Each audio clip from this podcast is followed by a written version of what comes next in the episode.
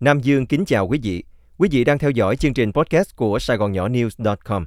Sau đây, mời quý vị nghe bài Báo chí thất bại thảm hại trong việc lý giải những gì đang xảy ra ở Hoa Kỳ. Của tác giả Mai Vũ Phạm. Will Bunch là ký giả nhật báo Philadelphia Inquirer và là tác giả của nhiều cuốn sách nổi tiếng, từng nhận nhiều giải thưởng báo chí, bao gồm cả Pulitzer, giải thưởng danh giá nhất về báo chí Hoa Kỳ, khi viết cho tờ New York Newsday.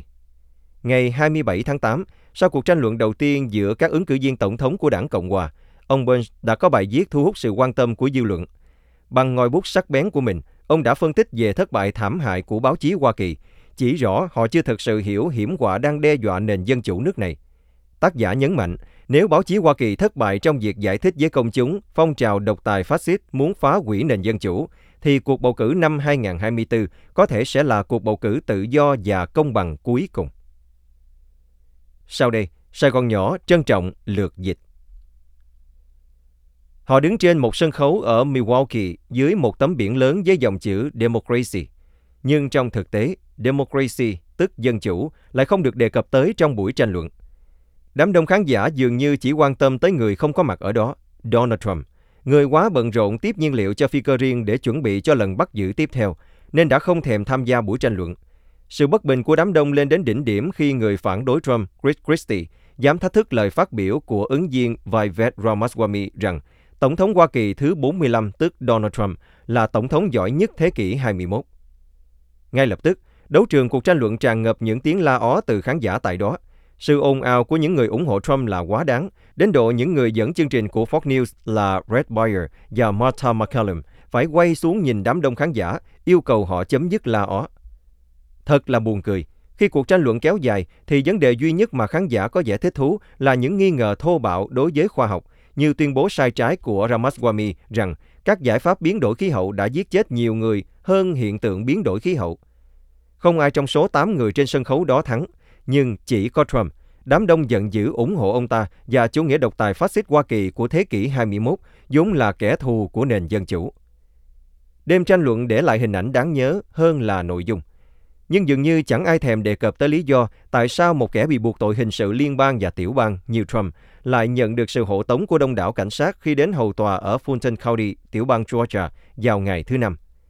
Tấm mugshot, trừng mắt nhìn chằm chằm của Trump, lập tức trở thành bức ảnh được nhắc đến nhiều nhất trong lịch sử Hoa Kỳ. Tuy nhiên, không một chuyên gia nào có thể giải thích tại sao hàng chục triệu cử tri lại muốn chọn Trump quay trở lại Tòa Bạch Ốc, người đã tìm cách đảo chánh vào ngày 6 tháng Giêng 2021, hoặc tại sao số người ủng hộ ông Trump lại tăng theo sau mỗi bản cáo trạng chống lại ông ta. Tôi đoán tác giả và nhà xã hội học Upon Sinclair đã thực sự thành công khi viết. Thật khó để khiến một người hiểu được điều gì đó, khi mức lương của anh ta phụ thuộc vào việc anh ta không thể hiểu điều đó. Hoa Kỳ đang bước vào năm then chốt quan trọng nhất kể từ năm 1860 và các phương tiện truyền thông đang giải thích một cách tồi tệ những gì đang thực sự xảy ra. Quá nhiều người vẫn đang đưa tin về các cuộc bầu cử giống như ở thế kỷ 20. Những gì chúng ta đang hướng tới cho ngày 5 tháng 11 năm 2024 có thể bề ngoài giống như một cuộc bầu cử, nhưng thực sự là một cuộc phô trương sức mạnh.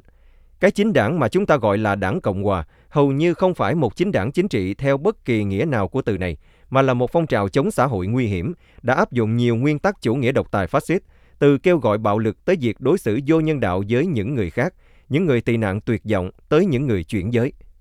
Trên thực tế, sẽ không có cuộc bầu cử sơ bộ cho đảng Cộng Hòa trong năm 2024 vì họ đã ủng hộ Trump mạnh mẽ. Và đối với họ, không có bê bối mang tên Trump, bởi tất cả được dàn dựng bởi kẻ thù của Trump. Những người này đã không còn tin vào dân chủ từ lâu.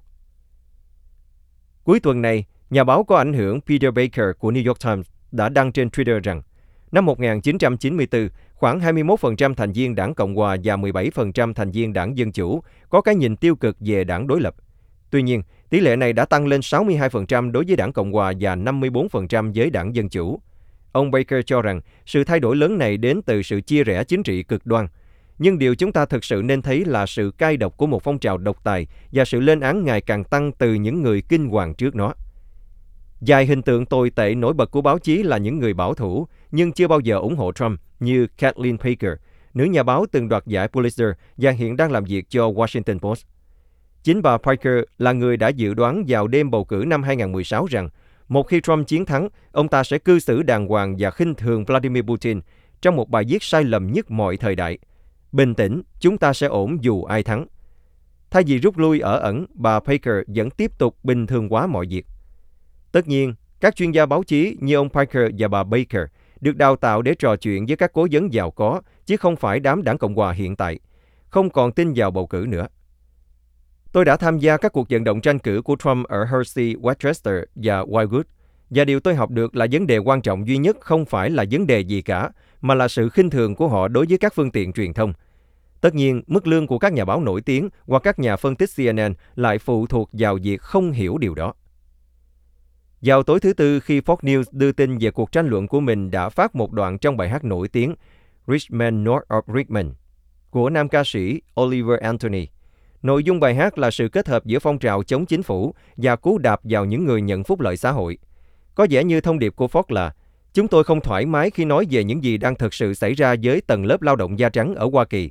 Vì vậy chúng tôi sẽ nhờ bài hát truyền tải. Ca sĩ, nhạc sĩ Anthony không phải là người duy nhất thảo luận về vấn đề này. Vào thứ Bảy, Thượng nghị sĩ tiểu bang Vermont Bernie Sanders đã tới New Hampshire để ủng hộ Joe Biden tái đắc cử tổng thống như một biện pháp bảo vệ chống lại chủ nghĩa độc tài. Đặc biệt, ông Sanders cũng cảnh báo các thành viên đảng Dân Chủ của ông rằng họ cần phải giải quyết những bất mãn của tầng lớp trung lưu Hoa Kỳ tốt hơn. Ông Sanders tuyên bố, ở Hoa Kỳ và trên toàn thế giới, sự ủng hộ dành cho giới cầm quyền và các tổ chức của họ đang suy giảm. Mọi người muốn thay đổi và sự thay đổi sẽ đến. Câu hỏi là sẽ có loại thay đổi nào? Không có gì đáng ngạc nhiên khi bài phát biểu quan trọng của Sanders hầu như không được nhắc đến trên các phương tiện truyền thông.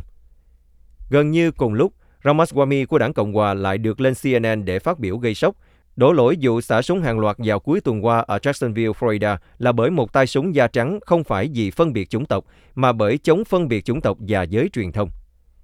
Tầm nhìn đối đầu của Hoa Kỳ không phải đảng Dân Chủ hay đảng Cộng Hòa, mà là chủ nghĩa độc tài phát xít tàn bạo hay nền dân chủ còn khiếm khuyết. Các phương tiện truyền thông cần phải chấm dứt cách đưa tin bầu cử như một cuộc thi đấu thể thao và phải ngừng các cuộc đào bới liên tục để tìm bằng chứng cho thấy cả hai đảng chính trị đều tệ như nhau. Chúng ta cần nghe ý kiến từ các chuyên gia về chủ nghĩa độc tài. Chúng ta không nên quá bận tâm về thăm dò ý kiến và các nhà bình luận. Chúng ta cần những nhà báo ít khai thác về việc ai lên ai xuống, nhưng tập trung nhiều hơn vào các hiểm họa dân chủ, bao gồm cả kế hoạch của Trump nhằm phá bỏ các chuẩn mực dân chủ, võ khí hóa hệ thống tư pháp hình sự và đầu hàng cuộc chiến chống biến đổi khí hậu nếu như Tổng thống thứ 45 trở thành Tổng thống thứ 47. Chúng ta cần giới truyền thông coi năm 2024 không phải là một cuộc bầu cử truyền thống, mà là một nỗ lực nhằm quy động một đám đông quỷ hoại nền dân chủ và khiến Hoa Kỳ phải đổ thêm máu như những gì đã xảy ra ở Jacksonville. Chúng ta cần hiểu rằng nếu 15 tháng tới trở thành cuộc bầu cử được báo chí đưa tin tồi tệ nhất trong lịch sử Hoa Kỳ, thì đó cũng có thể là cuộc bầu cử cuối cùng. Quý vị vừa theo dõi chương trình podcast của Sài Gòn Nhỏ News.com cùng với Nam Dương. Mời quý vị đón nghe chương trình sau.